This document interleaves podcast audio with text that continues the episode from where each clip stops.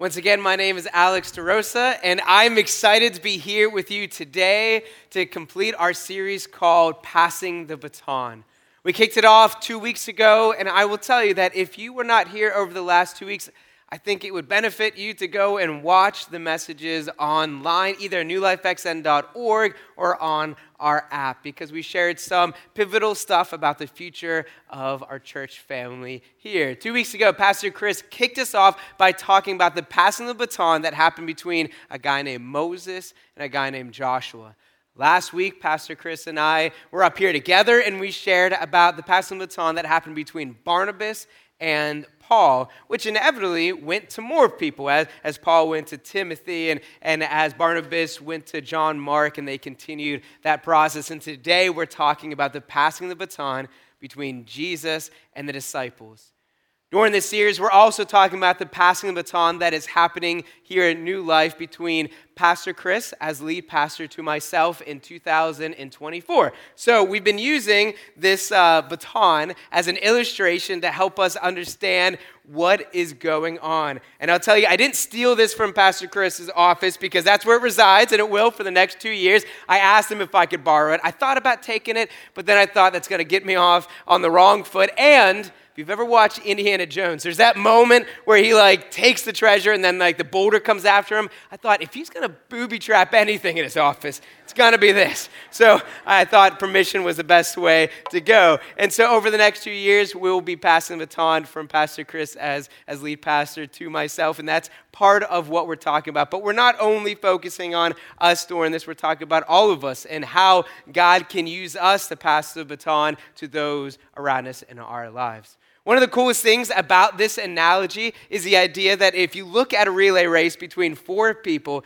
the, the second runner, the third runner, the fourth runner, they don't wait until the baton is given to them. They start running before the baton gets there. I never knew that. I've never run a relay race. I'll be honest with you. Pastor Chris had, and so he shared this a couple weeks ago, and I thought it was incredibly important. And then I watched the video on YouTube to, to kind of get the visual. But I think it's really interesting. So the second runner has to kind of be watching and watching and watching. And then when they know that they got to get up to full speed, they start running before the baton's in their hand. And then they trust that the pass off is going to happen well. And it's cool because as I look at my life, I can notice that a few years ago, God kicked me into gear to start running for this purpose before I had any idea about it.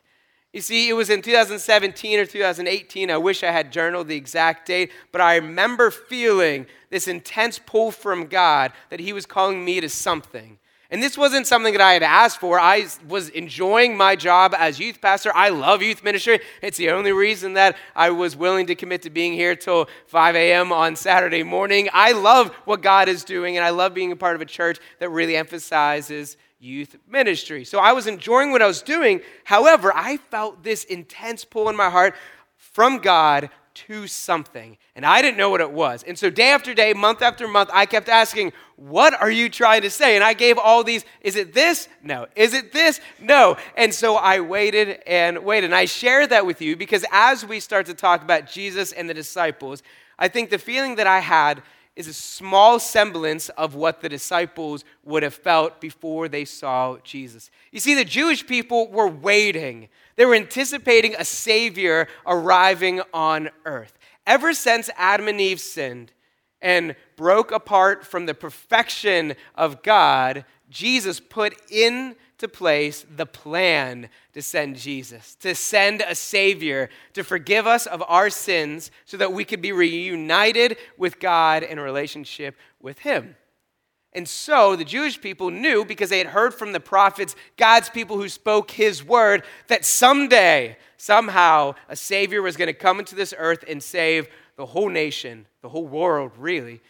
And so they were waiting, but they didn't know who this was going to be. So as we meet the disciples, we know because they're the first four that we meet were Jewish men, so they would have known that this promise was happening. The other thing we know about these four Jewish men is that they were currently fishing for a profession, which meant that they were not disciples or rabbis. And I know that sounds kind of easy, but, but you have to understand that every young boy that was in the Jewish culture would have went to rabbi school. Now, there's probably a more official name to it than rabbi school, but for us, it was rabbi school. And they would go and they would try to memorize and, and learn a bunch of stuff. And then the best of the best would become disciples of a rabbi. So, really, they were followers of a teacher of God's word. And so they would follow this rabbi and they would do everything that the rabbi would do. And then eventually, if they were the best of the best, they would become a rabbi themselves. So, this was something that was held in high esteem. So, all the Jewish boys of the day would try to become a rabbi.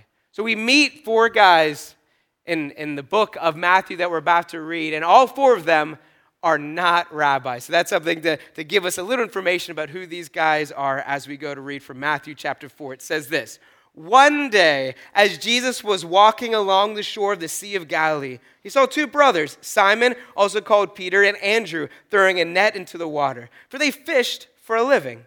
Jesus called out to them, Come, follow me, and I will show you how to fish for people. And they left their nets at once and followed him. A little farther up the shore, he saw two other brothers, James and John, sitting in a boat with their father Zebedee, repairing their nets. And he called them to come too. They immediately followed him, leaving the boat and their father behind.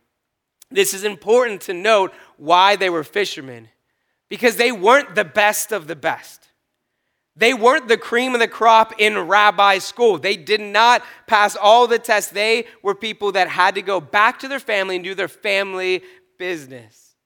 But Jesus goes and he calls these four guys. And this is important because you think if, if we were going to go pick the best disciples to follow us, we might go and pick the cream of the crop. But Jesus didn't. And he didn't because this is how God has always acted. Jesus was showing us that he is God in this moment because God has always chosen ordinary people to serve an extraordinary God. This is God's way. And it kind of makes sense, right?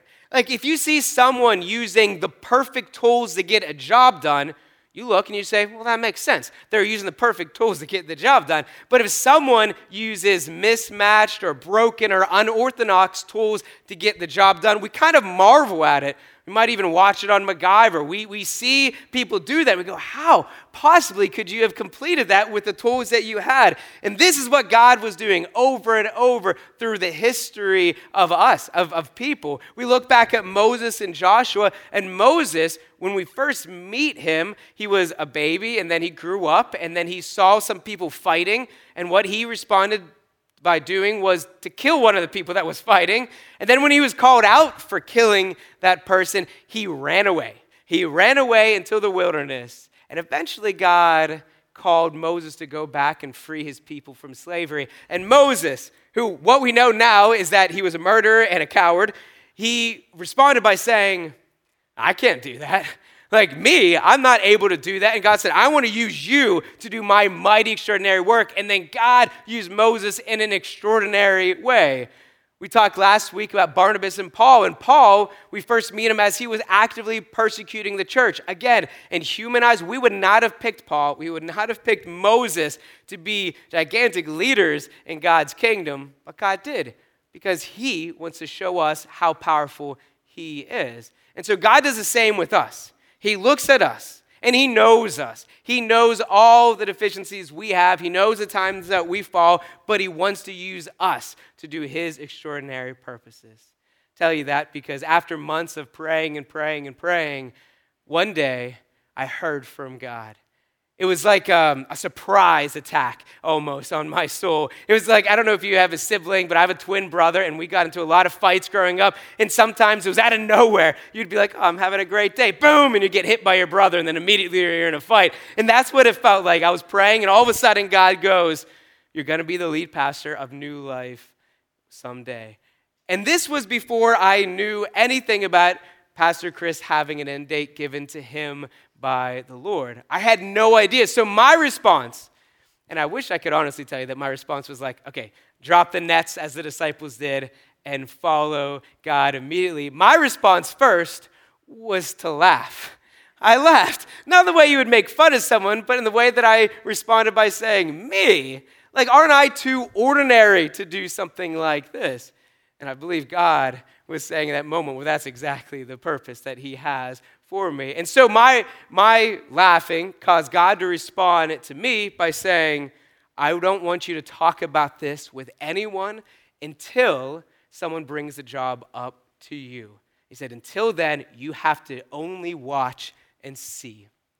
And this was hard for me to hear. I like to talk. Uh, I mean, I think about part of my job is to talk. And I like to first internalize and then go and talk to everyone that I care about to get their feedback. And God was saying, none of that. You watch me, and I will work, and you'll know that it's me doing it. And the same thing can happen in our lives. You see, God wants to use you and me. And this is what I've learned through the last few years. And this is what is being told to us in God's word. And it's our take home point, the one point that this message is all about. And it's this God wants to use ordinary people for his extraordinary purpose. He wants to use you for his mighty purpose here on this earth. And you might be thinking, me, not me, surely not me. I'm not qualified to do that. It doesn't matter because God is, and he has all the power, and he wants to use us as long as we're willing. If we want to know how we can be used by God for his extraordinary purposes, all we got to do is look at the disciples. What did Jesus say? He didn't say, go back to rabbi school and finish your degree, go back and learn some more things and then come back. He didn't say, go and make more money or get on a fancy suit and then come follow me. He said, stop what you're doing, release your life, and then follow me. It's as simple and as hard as that. You release your life and follow me. You see, if we want to be a disciple of Jesus and partner with what he's doing, we must release our old lives and follow him. It's like picturing our lives being in our hands and just being able to say, All right, you have them. And when we do that, when God calls us to be his disciple and to follow him, it's not always going to be a job change that he wants for us, but it's always going to be a sacrifice. But when we do that, when we release, we get to experience God's miracles. We get to experience His blessings. The first miracle, and I believe the greatest miracle that we get to experience, happens almost right away. And that's when we get to have a relationship with God. When we release our life and say, All right, God, you're in control, immediately the Holy Spirit comes into us and we get to experience a relationship with the God of the universe. And how incredible is that? The God that can speak planets, could destroy planets, wants to have a relationship with us, even knowing all the stuff that we've been through, all the things that we've thought, all the actions that we've taken. God says, Hey, I don't care. I love you. You're mine. And I want a relationship with you. I want to speak with you. I want to talk with you. I want to be with you and encourage you and empower you to do mighty things. And this is what happened with the disciples. So they, they released their lives, they followed him, and then they got to be with Jesus. They got to live with him and learn about him. And then they got to witness more and more miracles. Right after those four guys became disciples of Jesus, Jesus also called Matthew. And then this happens, and it's recorded in Mark chapter 1. Jesus and his companions went to the town of Capernaum. When the Sabbath day came, he went into the synagogue and began to teach. The people were amazed at his teaching, for he taught with real authority, quite unlike the teachers of religious law. And suddenly, a man in the synagogue who was possessed by an evil spirit cried out, Why are you interfering with us, Jesus of Nazareth? Have you come to destroy us? I know who you are, the Holy One of God. But Jesus reprimanded him, Be quiet, come out of the man he ordered. At that, the evil spirit screamed, threw the man into a convulsion, and then came out of him. Amazement gripped the audience, and they began to discuss what had happened. What sort of new teaching is this? They asked excitedly. It has such authority. Even evil spirits obey his orders. You see, the disciples released their lives, they followed Jesus, they got to be in relationship with him, and then they got to see his works his miracles happening. And you got to think about it. Jesus is saying, I want to show these guys that I am who I say I am, that I have oneness with the Father. And so what does he do? He casts out an evil spirit by simply talking to it because of the power that Jesus has. And we can know this when we follow God, we will witness, we'll see the impossible happen because that's what God's about. He's about doing the impossible because nothing is outside of His will and His power. I learned this again recently from Pastor Barry, our executive pastor, who was sharing a story about how when he was in Cambodia, he could sense, he discerned from the spirit that someone was possessed by a demon. And so they went in and they prayed in the name of Jesus, and this demon left this girl. And Pastor Barry shares that in that moment, it was like this girl was dead, or she was hit the ground completely dead. And then she woke up and she was a whole different person. And Pastor Barry was able to see this because of his relationship first with Jesus, but also because that's the power that Jesus has. And now Pastor Barry says that if anyone wants to try to poke intellectual holes in his belief and his faith in God, they just fail because he goes, I saw a girl possessed by a demon that changed completely by the power and the name of Jesus, and that's never going to be taken away from him. And I love that. I love learning stuff from Pastor Barry because I see how he's given his life life over to Jesus, and I've seen how God's transformed him as he grows closer and closer to God. And as we're talking about passing the baton, I have to, to mention him because he's been essential, he's been incredible during this process, and I'm so excited that he's going to be alongside us over these next couple years, and then alongside me even further from that. Because as we've met more and more over the last few months, over this last year. I've gotten to know him and love him as a brother. I've gotten to, to experience his support and his wisdom and his care. And I'm so thankful that I can see Jesus actively at work in his life and I can learn, and my faith is strengthened by interacting with Pastor Barry. So I'm thankful that he's in this process, helping us out, using the gifts that God has given him. And it's so cool to see something happen in God's word and then know it happens still today because we serve the same God. So just as Pastor Barry is in his relationship with God and seeing miracles, the disciples did the same thing. And so after I heard the call from God saying that you're going to be lead pastor, and then to watch I've been able to see God do incredible things here, right here in Saxonburg, and throughout the ends of the earth. I've heard in both places prophecies being spoken and then them coming true. When I was in Vietnam and in Myanmar, I, I saw people healed of their sickness, of their brokenness, of, of loss of hearing. I saw God do incredible things there, and I've seen Him do incredible things among our staff as He's, he's grown us. I've seen God put things in my way, difficult things, and help me to grow. And I look back and go, oh, yeah, that makes sense why God was doing that. I got invited almost immediately after I heard from God. Maybe it was a couple months later, invited by Pastor Chris to go back to school to take my Master's of Divinity, and which I'll be finishing up here soon. And, and Pastor Chris asked me to take specifically the Master's of Divinity, which I don't know if you know anything about it, but generally, people who want to be lead pastors take it, and almost exclusively. And so, whenever he asked me, I said, Are you sure you want me to take that one? He said, Yeah. And then recently, as in like last week, when Pastor Chris and I were on our way to Cleveland for a Cavaliers game, which they won, and it was pretty sweet, uh, I asked Pastor Chris, Hey, when you asked me years ago to go to Master's Divinity, is it because you knew I was going to be a lead pastor someday? And he said, Yeah, yeah, I did. And he said, I, I was sure that God was preparing you for being a lead pastor. And so even looking back, I could see God working. And then, and then in 2019, we were at a meeting with the, the lead team here, and Pastor Chris told us about the end date for him being our lead pastor. And in that moment, things started to click. Because again, whenever I first heard it, I didn't know if it was going to be a 10, 20 year down the road thing. And so whenever Pastor Chris said that, it started to make sense. And as that happened, I started to not only see God at work, but I got to know that I was working alongside God and doing his miracles and doing his ministry. And this is how Jesus moved the disciples as they released and they followed him, they saw his miracles and then he partnered with them and, and allowed them to help with these miracles being performed. In Luke chapter 9, it records this.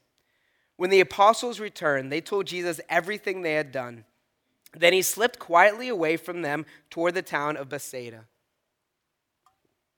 But the crowds found out where that he was going and they followed him. Can you imagine that? You're like, okay, I just need some space right now. And then crowds just come. He welcomed them and taught them about the kingdom of God and he healed those who were sick. Late in the afternoon, the 12 disciples came to him and said, Send the crowds away to the nearby villages and farms so they can find food and lodging for the night. There is nothing to eat here in this remote place. But Jesus said, You feed them. But we have only five loaves of bread and two fish, they answered. Or are you expecting us to go and buy enough food for this whole crowd?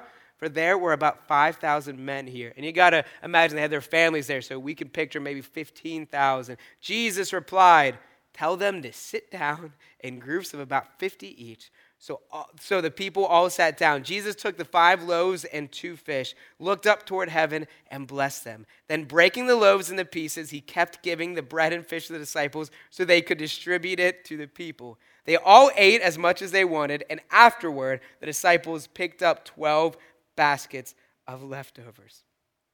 I love this because God, in the form of Jesus, he looks at his disciples who are bringing this need up, and his response was to tell them, You feed them. Sure, Jesus could. He's God. He could bring food from heaven. He could look out the crowd and make everyone instantly full because he has the power. But instead, he says, You feed them. And then he gathers up the, the bread and the fish and he blesses them. And then he doesn't hand them out, he gives it to his disciples. And they get to participate in his ministry by handing them out. Because this is how God works. He wants to work with us. He wants to give us the ability to serve in His kingdom. You see, Jesus wants to empower us, you and me, to do mighty works for His kingdom.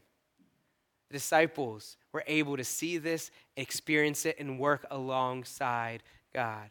My favorite part of these last eight years is seeing this occur. And seeing this occur in our staff family and our church family at large, whether it's someone that is greeting at the door or serving in the galaxy or leading a small group at New Life Students or with adults or being on the worship team. Or it's, it's leaders at New Life students who have stepped up and shared their testimony from the stage, their story of how they met Jesus, or anything else with the Holy Spirit spoken through them. Whenever that happens and we get to see people take those next steps, there's no greater joy in ministry because it's fulfilling the plan that Jesus has for us. Jesus wants us to work together with Him. He wants to empower us to do His good works on this planet.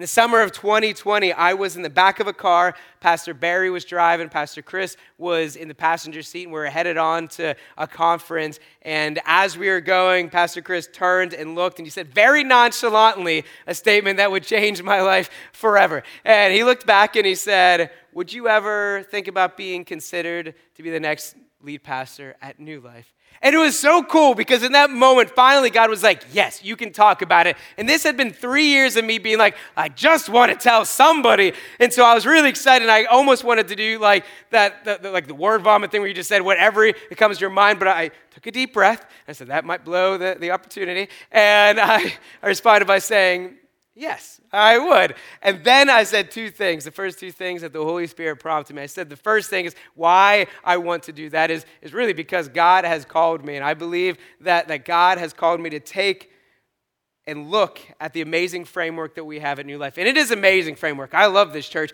And there's so many good things happening. And I believe God's called me to take the, the good framework and to see what's next for us and to take us there because God's always taken me in ministry and saying, All right, this is awesome. What's the next step? So I'm excited for that. And the second thing is, I love working on teams. I love working with and through other people. And I know since the moment I met Pastor Chris that that's his heart because it's Jesus' heart as well. He wants to work with us, through us. He wants us to be a part of a team. And I'm excited about that, of working alongside you all. And that's why I really like this analogy of passing the baton. Because if you look at it, a four person relay race, if the second runner does awesome and the first, third, and fourth runner do terrible, the team still loses. They either win together or they don't win at all. So when the team wins, they win together.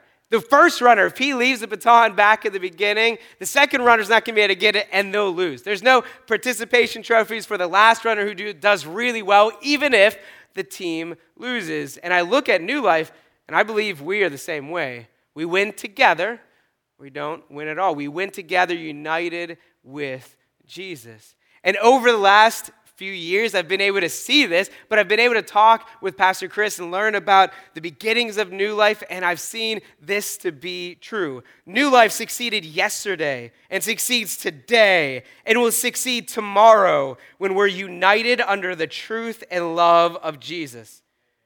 That's the core of why we've seen God move in miraculous ways and why we will continue because we're united in the truth and the love of Jesus. And as we go forward, we're going to continue doing that. And I believe we're going to continue seeing the impossible become possible because that's who our God is. And so that's what Jesus was telling his disciples. And so he gets them ready. They're, they're feeding the, the 5,000, really maybe 15,000, and then he sends them out to do more work. In Mark chapter 6, it says, Then Jesus went from village to village teaching the people, and he called the 12 disciples together and began sending them out two by two, giving them authority to cast out evil spirits. He told them to take nothing for their journey except a walking stick no food, no traveler's bag, no money. He allowed them to wear sandals, but not to take a change of clothes. Wherever you go, he said, stay in the same house until you leave town.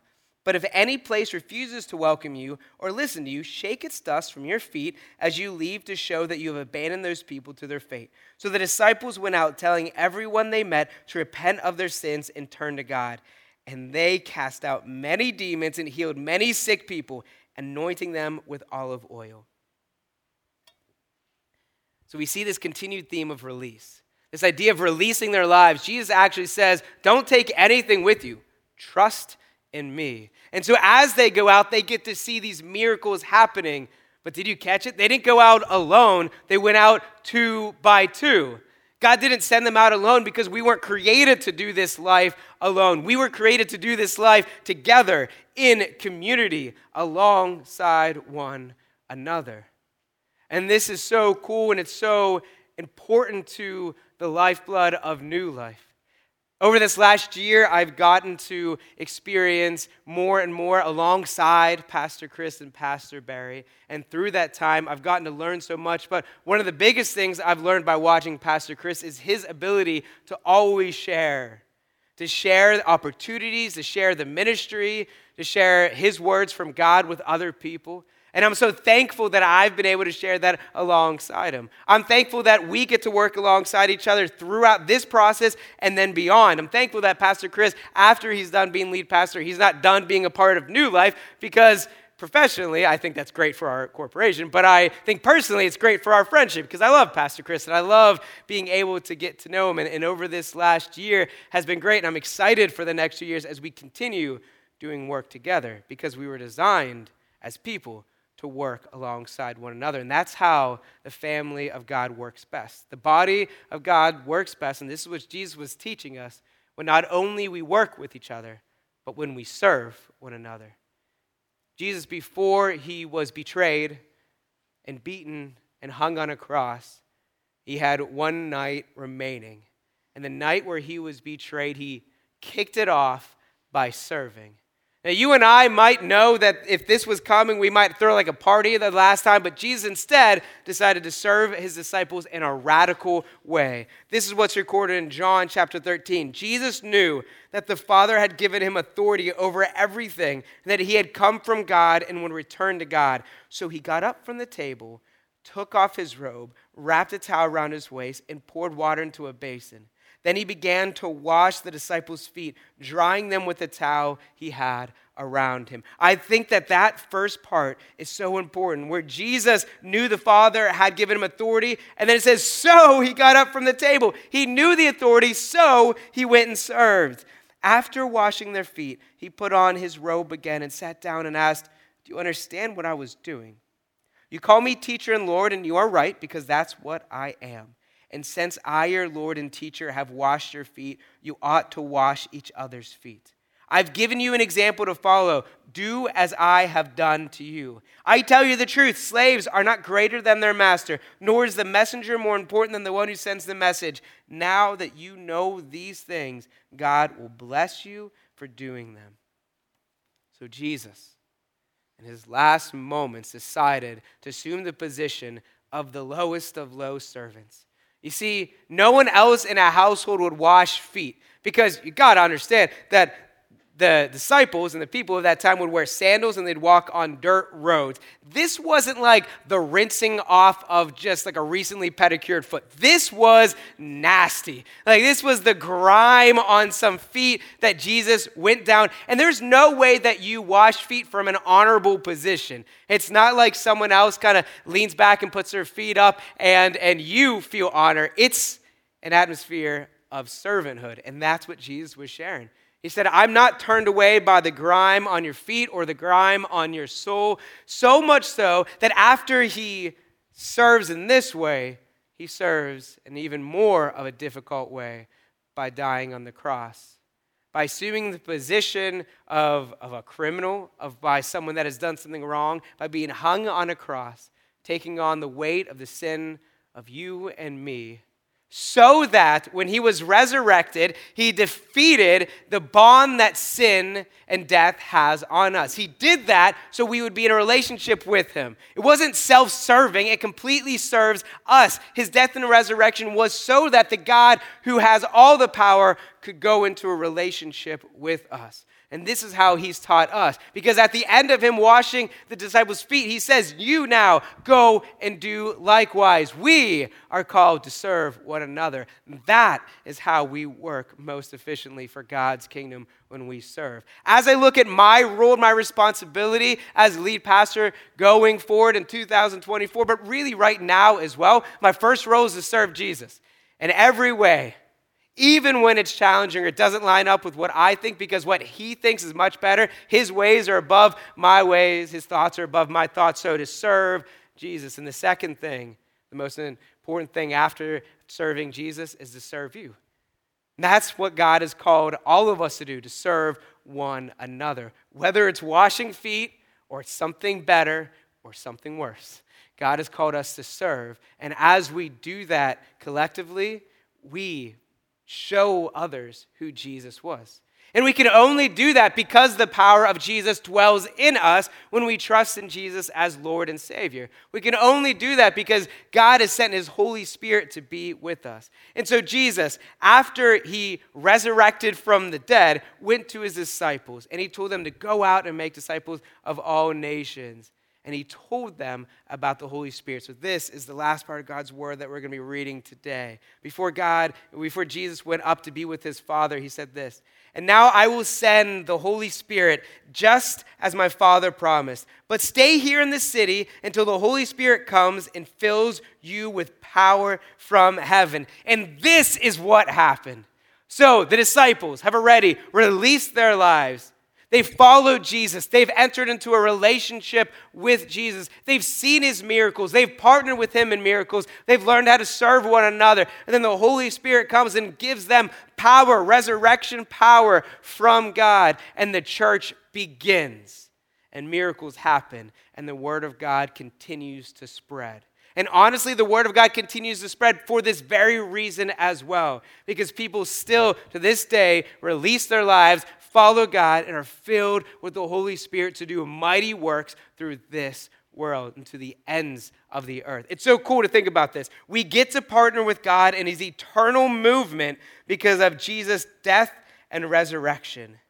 His movement throughout this earth to bring people to know Jesus as Lord and Savior, to free people from the chains of sin and death. That's what God is about, and that's what He wants the church to be about. And going forward, as New Life succeeds in the future, it's not only going to be because of me or the rest of our incredible staff, and our staff is incredible. It's not only going to be because of us, it's going to be because of the whole church family, us as a, a whole family. And when we are together, we could understand that we are the church.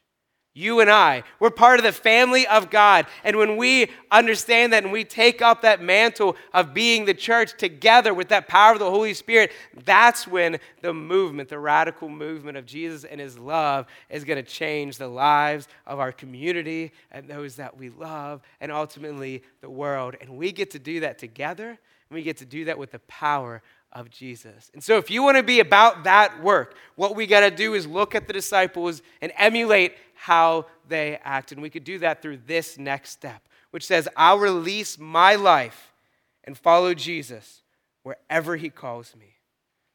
I'll release my life and follow Jesus wherever he calls me. I get it. That's not an easy thing. Always releasing involves some kind of sacrifice, but it is so worth it. Because when we do that, we get to experience the true goodness of God in that relationship with Him, and then everything else flows from that, and it flows from that together. So if you're in here right now and you're saying, I want to do that, I want to release my life and follow Jesus, but I've never, done, I've never trusted him as Lord and Savior. How do I do that? Well, here at New Life, we say it's as simple as A, B, C. We first we start by admitting what we've already been talking about, that there's some grime in our souls, that we sin, and that we fall short of God's perfection. We need a Savior. We need Jesus. And B, we believe, we believe that God is the one true God, and Jesus is the Son of God who came and died and rose again for you and for me. And C, we confess. We confess Jesus as our Savior. We confess our sins to Him and we commit to Him. We give our lives over to Him as Lord, which means owner. Really, you, you take it all. And a Savior, rescuer from sin and death. And we do that, we are committing to following Him. The Holy Spirit fills us up, and we get to be a part of His work, His movement, His power throughout this earth. Jesus is calling all of us to come and follow Him. But the question is whether or not we choose to. If you would like to follow Jesus, pray this prayer with me. Dear God, I admit that I'm a sinner, and I believe that Jesus is your Son, and I believe that He came to this earth and that He died on the cross for my sins. And I believe that He rose on the third day, just like He said that He would. And I confess, I confess that I need a Savior, and I confess that Jesus is my Savior. And I commit to following Him by the power of the Holy Spirit today and every day of my life. And I will follow you, Jesus, everywhere. And I love you and I praise you. In Jesus' name, amen.